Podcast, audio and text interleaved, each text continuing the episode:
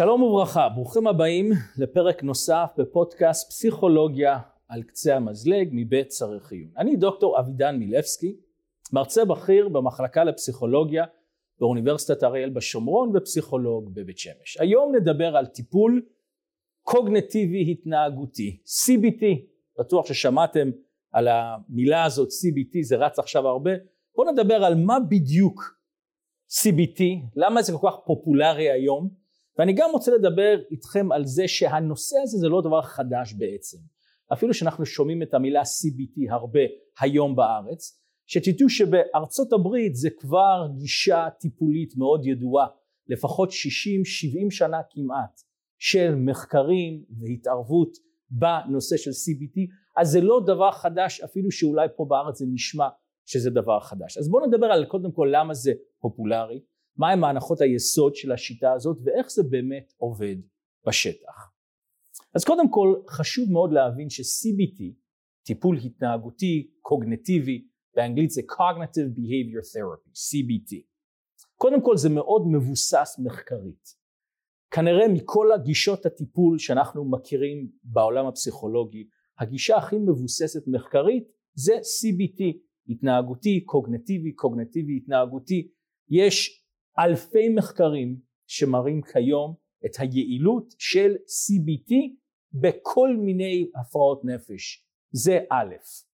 הגישה הזאת גם מתמקדת בהווה, שלא כמו הרבה מהשיטות האחרות היותר קלאסיות נקרא לזה, בגישה הטיפולית שמתמקד על העבר ועל היחס שלנו עם אימא ועל הילדות שלנו, הגישה של CBT מתמקדת בהווה. מה קורה עכשיו איך אנחנו יכולים לשפר את המצב של המטופל היום. עכשיו, לא שאין מקום לעבר, לא שאין זמנים שבתוך טיפול מדברים על העבר, אנחנו נראה בעוד כמה רגעים כשנדבר על הנחות היסוד של CBT, אנחנו נראה שצריכים גם קצת לדעת מה קרה בעבר, אנחנו נבין למה ואיך זה באמת קשור ל-CBT, אבל אנחנו לא נשארים בעבר.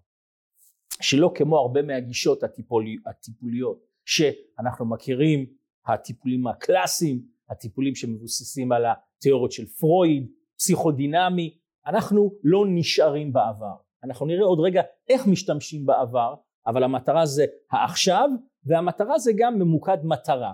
מה המטרה הטיפולית שלנו? שאני מטפל, אני מטפל ב-CBT, וכשאני נפגש עם המטופל בפגישה הראשונה או הפגישה השנייה, אני שואל מה המטרה שלנו? מה אנחנו רוצים לראות בעתיד? איך אנחנו נדע שמה שאנחנו עושים עובד? זה ממוקד מטרה. זה גם עובד על שיתוף פעולה. אנחנו עובדים יחד עם המטופל, אנחנו חושבים יחד על מה המטרות ואיך אנחנו מגיעים למטרות. עוד חלק אינטגרלי ב-CBT זה הנושא של מדידה. אנחנו רוצים למדוד איפה המטופל נמצא היום כדי לדעת מתי הוא משתפר ואז אנחנו גם מודדים בעתיד את מה שאנחנו מנסים למדוד ואנחנו רוצים לראות שיש שינוי בין הפגישה הראשונה לפגישה העשירית נגיד. אחת מהשאלות שהרבה פעמים שואלים בטיפול פסיכולוגי זה איך אני בתור פסיכולוג, בתור מטפל, איך אני יודע שהטיפול באמת עובד. ל-CBT יש תשובה לדבר הזה. התשובה היא אנחנו מודדים למשל דיכאון. כשהמטופל נכנס בפגישה הראשונה יש לנו את המדד של דיכאון אנחנו יודעים בדיוק איפה הוא נמצא במדד הדיכאון ואז אחרי הטיפול אחרי שישה שבועות או שמונה שבועות או עשר שבועות אנחנו מודדים שוב פעם עם אותו מדד דיכאון ואפשר לראות האם המטופל השתפר. ככה אנחנו יודעים אם הטיפול יעיל. אז כל הנושא של מדידה זה גם חלק אינטגרלי ב-CBT זה גם הנושא הנקודה האחרונה לגבי הנחות היסוד של CBT זה שאנחנו רוצים לתת כלים מעשיים למטופל שהוא יוכל ליישם אותם מיידית בחיים שלו. עכשיו בואו נראה איך זה עובד בשטח. הנקודה המרכזית ב-CBT אומר לנו שכל אירוע שקורה לנו, ואני אתן לכם עוד רגע דוגמה גם במיקרו וגם במקרו, אבל כל אירוע שקורה לנו אנחנו מגיבים בארבע מקומות.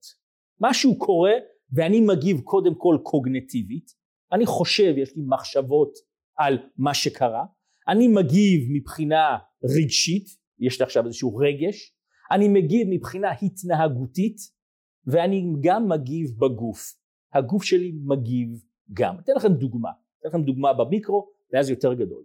נגיד אני עכשיו נוהג, נוסע בכביש ומישהו לפניי בא וחותך אותי, אוקיי? זה המקרה. קרה מקרה, בן אדם בא וחתך אותי בכביש.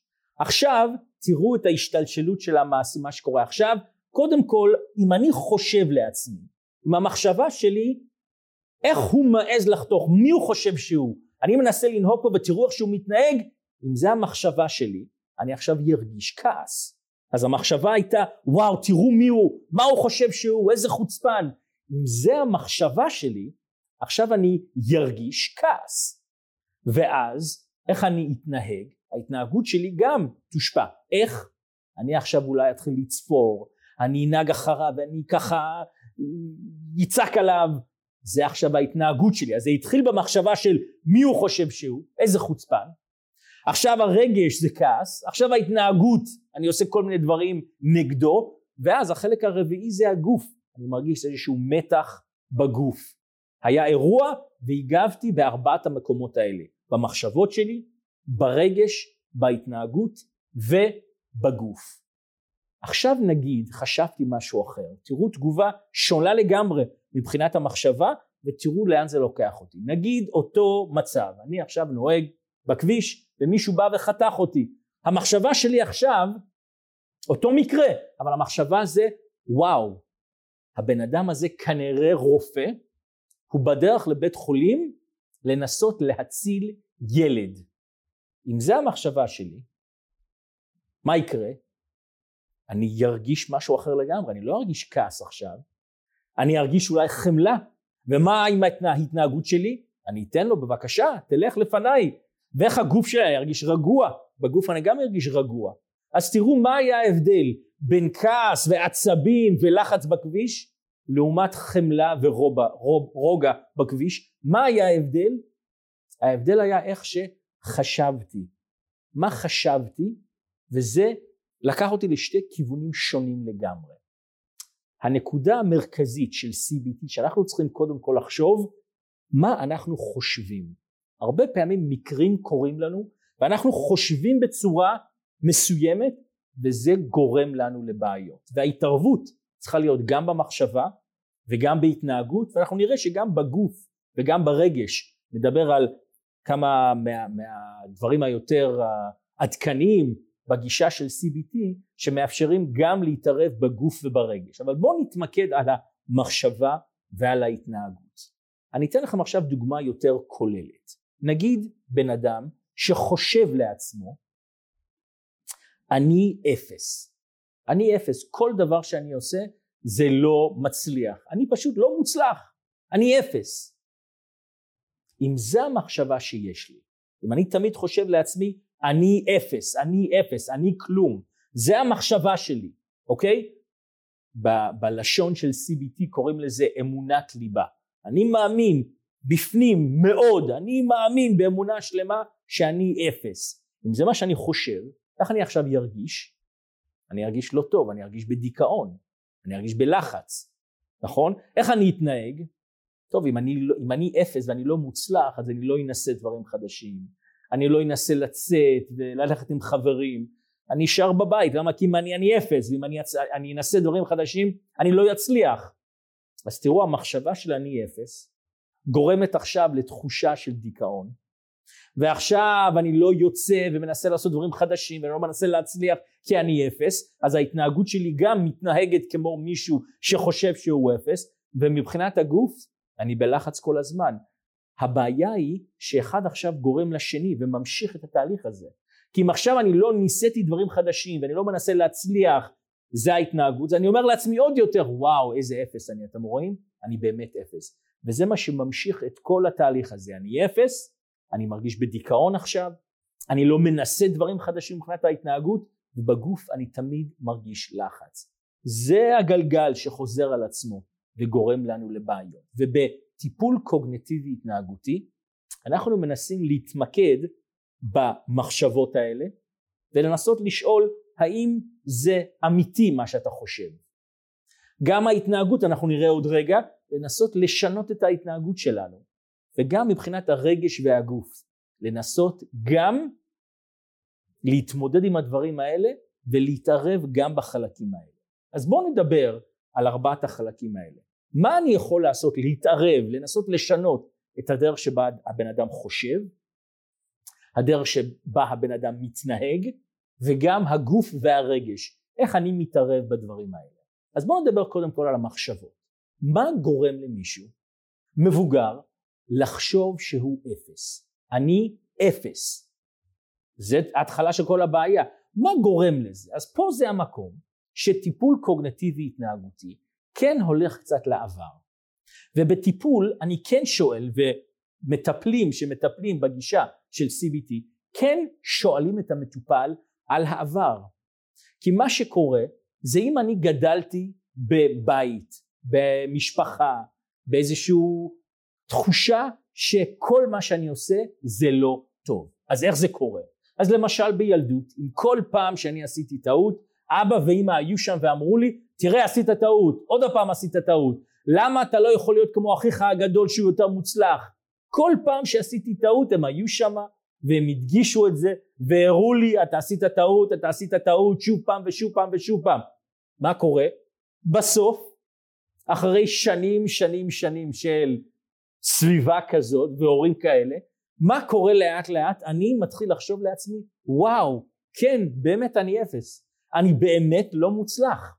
אחרי שנים שנים של שוב פעם ושוב פעם לשמוע כל מיני ביקורת שוב פעם ושוב פעם אני לאט לאט מתחיל להאמין אני באמת אפס. אני באמת לא מוצלח. אז עכשיו אני מבוגר וזה מה שאני חושב אני באמת לא מוצלח זה מה שקורה בילדות. עכשיו מה שקורה לאנשים עם דיכאון למשל אנשים עם דיכאון עם האמונה הזאת של אני אפס מה שקורה איתם זה שהאמונה הזאת מתעוררת שוב פעם ושוב פעם במהלך היום. כל פעם שהבן אדם הזה שחושב שהוא אפס למה? בגלל שהוא גדל עם הורים שכל הזמן נתנו, לי, נתנו לו ביקורת ובלי מחמאות אז הוא חושב שהוא אפס כמה פעמים ביום יש לו הזדמנות להזכיר לעצמו וואו אני באמת אפס כל הזמן כל פעם שהוא עושה טעות הכי קטנה זה מקפיץ לו זה טריגר לוואו אתם רואים אני אפס כל טעות הכי קטנה דברים שאולי בן אדם אחר בלי האמונה הזאת בן אדם אחר שחושב שהוא אדם בריא והוא חושב שהוא בן אדם טוב דברים שאם בן אדם אחר היה עושה בכלל לא היה שם לב לזה אבל אם למישהו יש נקודה כואבת אם למישהו יש את הנקודה הזאת של אני חושב שאני אפס מה קורה? כל דבר הכי קטן. דבר שזה בקושי אפילו טעות בשבילו הוא אומר לעצמו וואו איזה טעות עשיתי תדמיינו משהו הכי קטן אפילו. הבוס אומר למישהו תשים בבקשה את המעטפה הזאת פה ובטעות הוא שם את זה במקום אחר. מישהו אחר שהבוס היה בא אליו ואומר לו רגע איפה שמת את זה? רגע שמת את זה במקום הלא נכון טוב מישהו אחר עם אמונת ליבה יותר בריא אומר לעצמו בסדר עשיתי טעות אז הנה אני מצטער במקום פה שמתי את זה פה אבל אם לבן אדם יש אמונה שהוא מאמין אני באמת אפס כל טעות אפילו הטעות הכי קטנה פתאום עכשיו זה באמת מפריע לו וזה מטלטל אותו והוא לא יכול להמשיך לעבוד במהלך היום ומתחיל לכאוב לו למה? כי זה העיר את המחשבה הזאת של וואו אני באמת אפס. אני אתן לכם דוגמה. דוגמה איך מצבים במהלך היום יכולים לעורר את האמונה הזאת, האמונה הלא בריאה של אני אפס, אני לא בסדר, אף אחד לא אוהב אותי. יכול להיות כל מיני אמונות ליבה, נכון? אני אפס זה רק אמונה אחת, יכול להיות אמונה של אף אחד לא אוהב אותי. זה גורם לבעיות אחרות. או אמונת ליבה של העולם מאוד כאוטי, אין סדר בעולם, זה גם יגרום לכל מיני התנהגויות לא בריאות. אני אתן לכם דוגמה לאיך שוב פעם היום יומי שלנו, בן אדם עם אמונת ליבה יש לו כל כך הרבה הזדמנויות להזכיר לעצמו שהוא אפס או להזכיר לעצמו שאף אחד לא אוהב אותו, אוקיי? מישהו נכנס למעלית ועומד שם מישהו במעלית ולא מסתכל עליו. לא עכשיו בן אדם רגיל בלי איזה אמונת ליבה של אף אחד לא אוהב אותי, אומר טוב זה מעלית, אף אחד לא מסתכל אחד על השני במעלית, זה לא דבר מצוי, זה לא דבר מקובל בתרבות שלנו, אתה נכנס למעלית, אתה מסתכל על המספרים, מחכה עד שתגיע לקומה שלך, ו...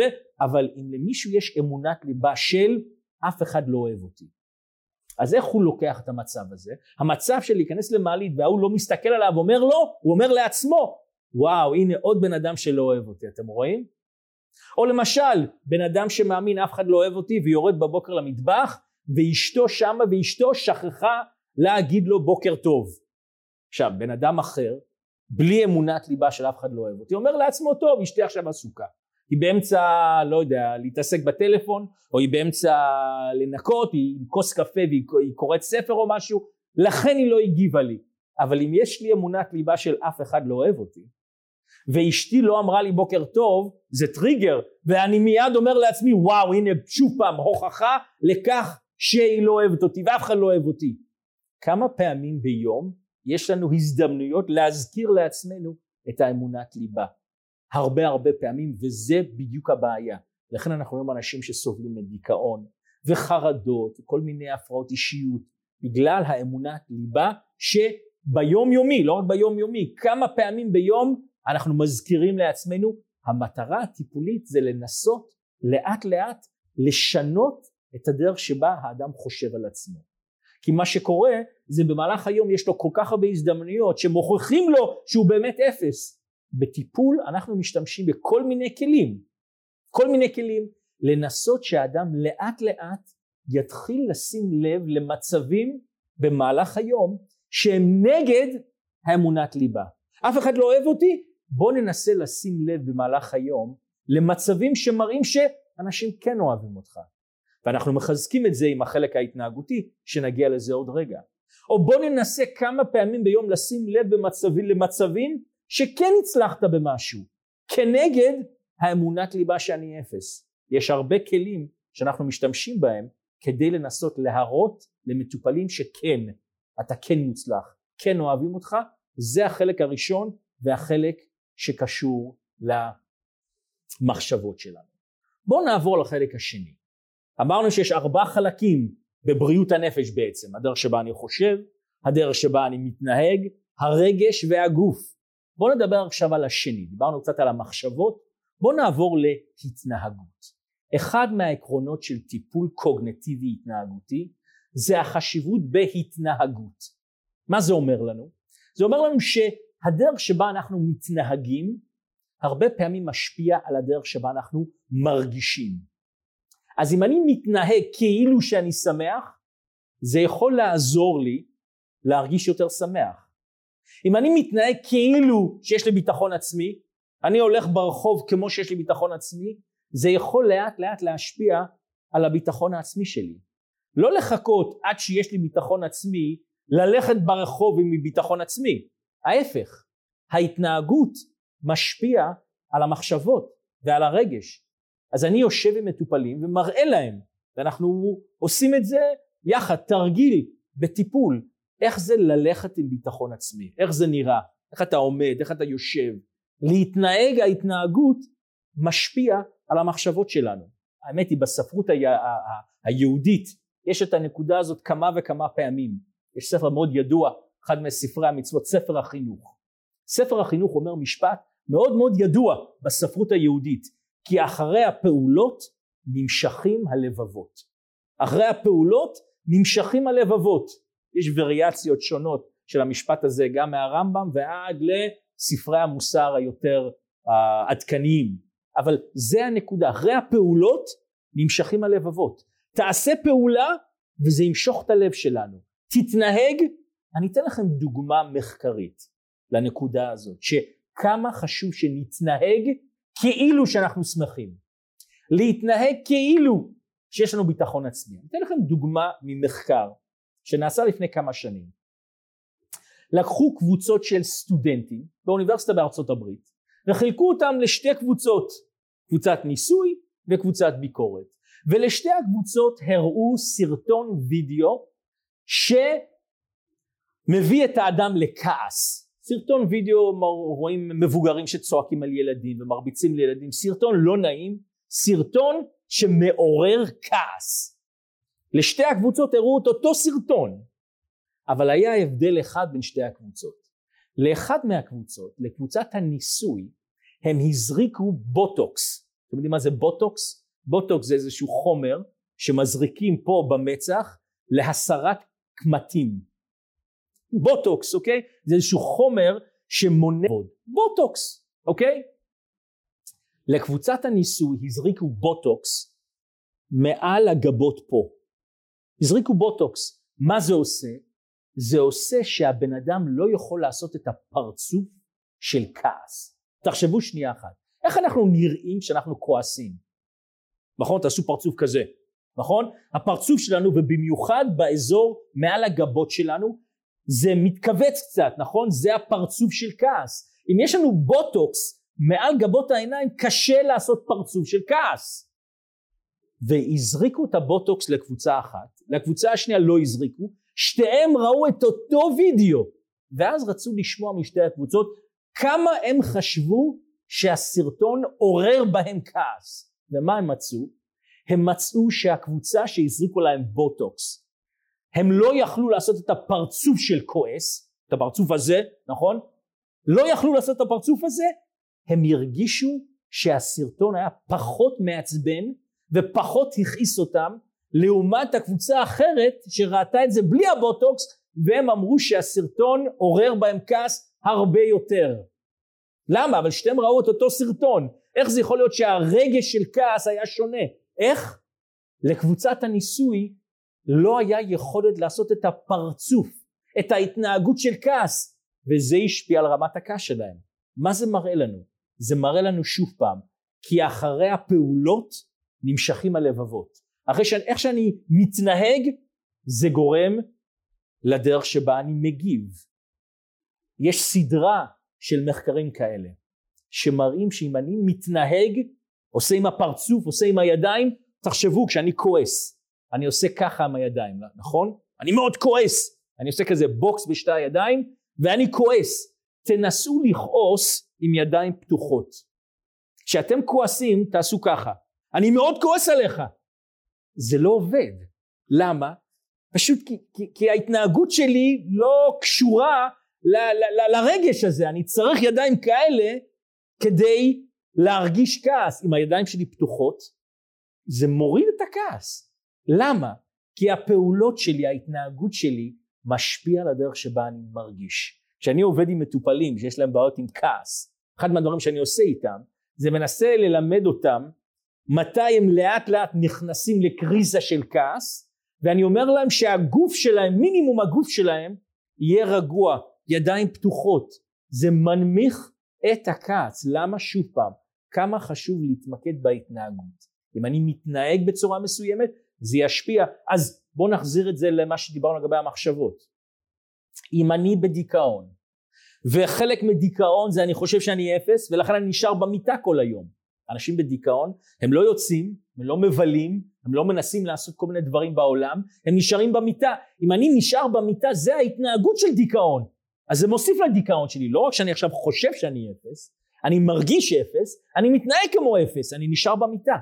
אנחנו צריכים לעזור למטופלים שלנו, ב-CBT עוזרים למטופל למצוא דברים שהוא יכול לעשות במהלך היום, להוציא אותו, התנהגויות שיעזרו לו לצאת. לאט לאט עכשיו, הוא לא יכול לקפוץ, הוא לא ילך משבועיים במיטה ליום שלם בעבודה, עושים את זה בצורה הדרגתית, לאט לאט אנחנו עוזרים לבן אדם למצוא דברים שיעזרו לו לצאת מהתחושה שלו, דברים קטנים שיעזרו לו לצאת מהתחושה של אני אפס, אני לא טוב, הצעדים הקטנים האלה זה מה שעוזרים לבן אדם לאט לאט להתאושש.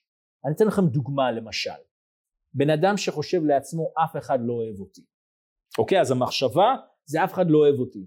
ואם ככה כשהוא מסתובב ברחוב הוא לא מסתכל על אף אחד, הוא לא אומר שלום לאף אחד, הוא לא מנסה ליצור קשרים, למה? כי אף אחד לא אוהב אותי. מה שאנחנו עושים קודם כל מבחינת המחשבה זה מנסים לשאול האם המחשבות האלה נכונות, אבל מבחינה התנהגותית מה שאנחנו עושים, אנחנו מנסים לעזור לבן אדם למצוא דרכים איך שלאט לאט הוא מתחיל להשקיע ביחסים חברתיים. קשר עין, חיוך, דברים קטנים כאלה, צעדים קטנים קטנים של דברים שהבן אדם יכול לעשות שמבחינה התנהגותית לאט לאט מוציאים אותו מהמצב שהוא נמצא בו. אז דיברנו על החלק של המחשבה ודיברנו על החלק של ההתנהגות. בואו נעבור עכשיו לחלק של הרגש והגוף.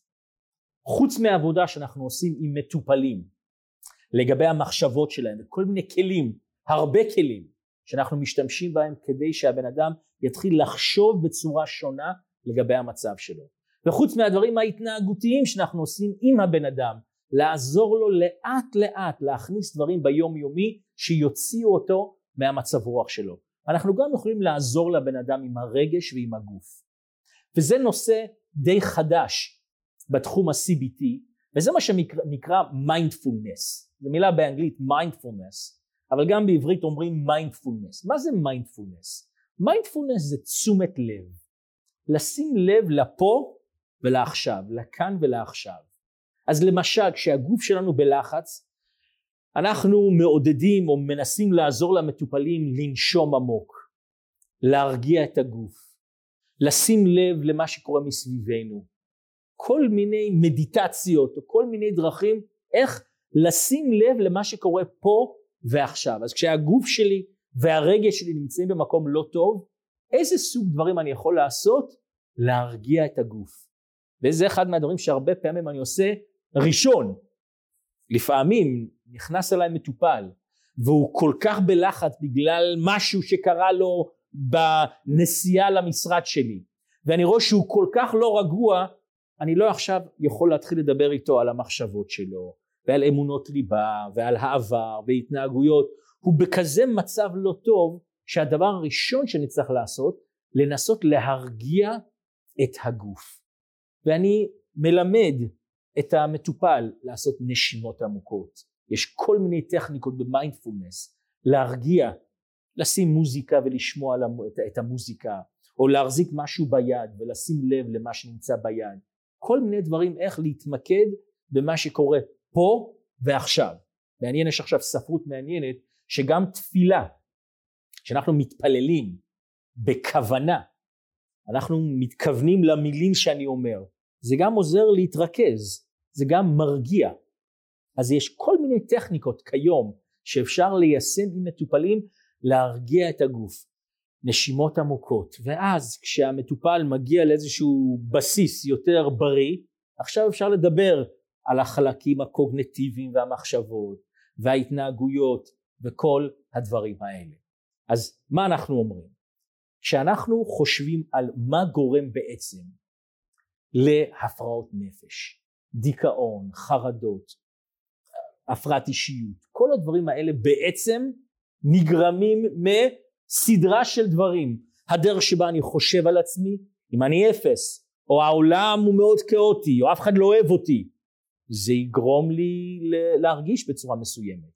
ואז גם ההתנהגויות שלי לא יהיו התנהגויות שבריאות בשבילי. וגם הגוף והרגש גם יושפעו מכל התהליך הזה אז אנחנו צריכים לחשוב טוב מאוד על מה הבעיה שהמטופל נכנס איתה איך המחשבות שלו, איך הרגש, איך ההתנהגות ואיך הגוף מגיבים לדברים האלה ואנחנו מנסים דרכים איך להתערב בכל אחד מארבעת הנקודות האלה. אז מאוד מאוד חשוב להבין שכשאנחנו מדברים על היעילות של, ה, של הטכניקה הזאת של CBT אנחנו מדברים על יותר מאלפי מחקרים, ממש אלפי מחקרים, במהלך 50-60 שנה כבר כמעט, אפילו יותר, שמראים לנו שאם אנחנו מיישמים את הגישה הזאת בצורה מאוד מאוד ישירה ועם כל הנקודות שדיברנו עליהן זה עוזר למטופלים להרגיש יותר טוב, להתנהג בצורה יותר בריאה, לחשוב בצורה בריאה וזה מוריד את התחושה של הדיכאון והחרדה וכל מיני מחלות נפש שמטופלים באים איתם. תודה רבה על ההאזנה ועד לפעם הבאה תזכרו שזה רק קצה המזלג להשתמע.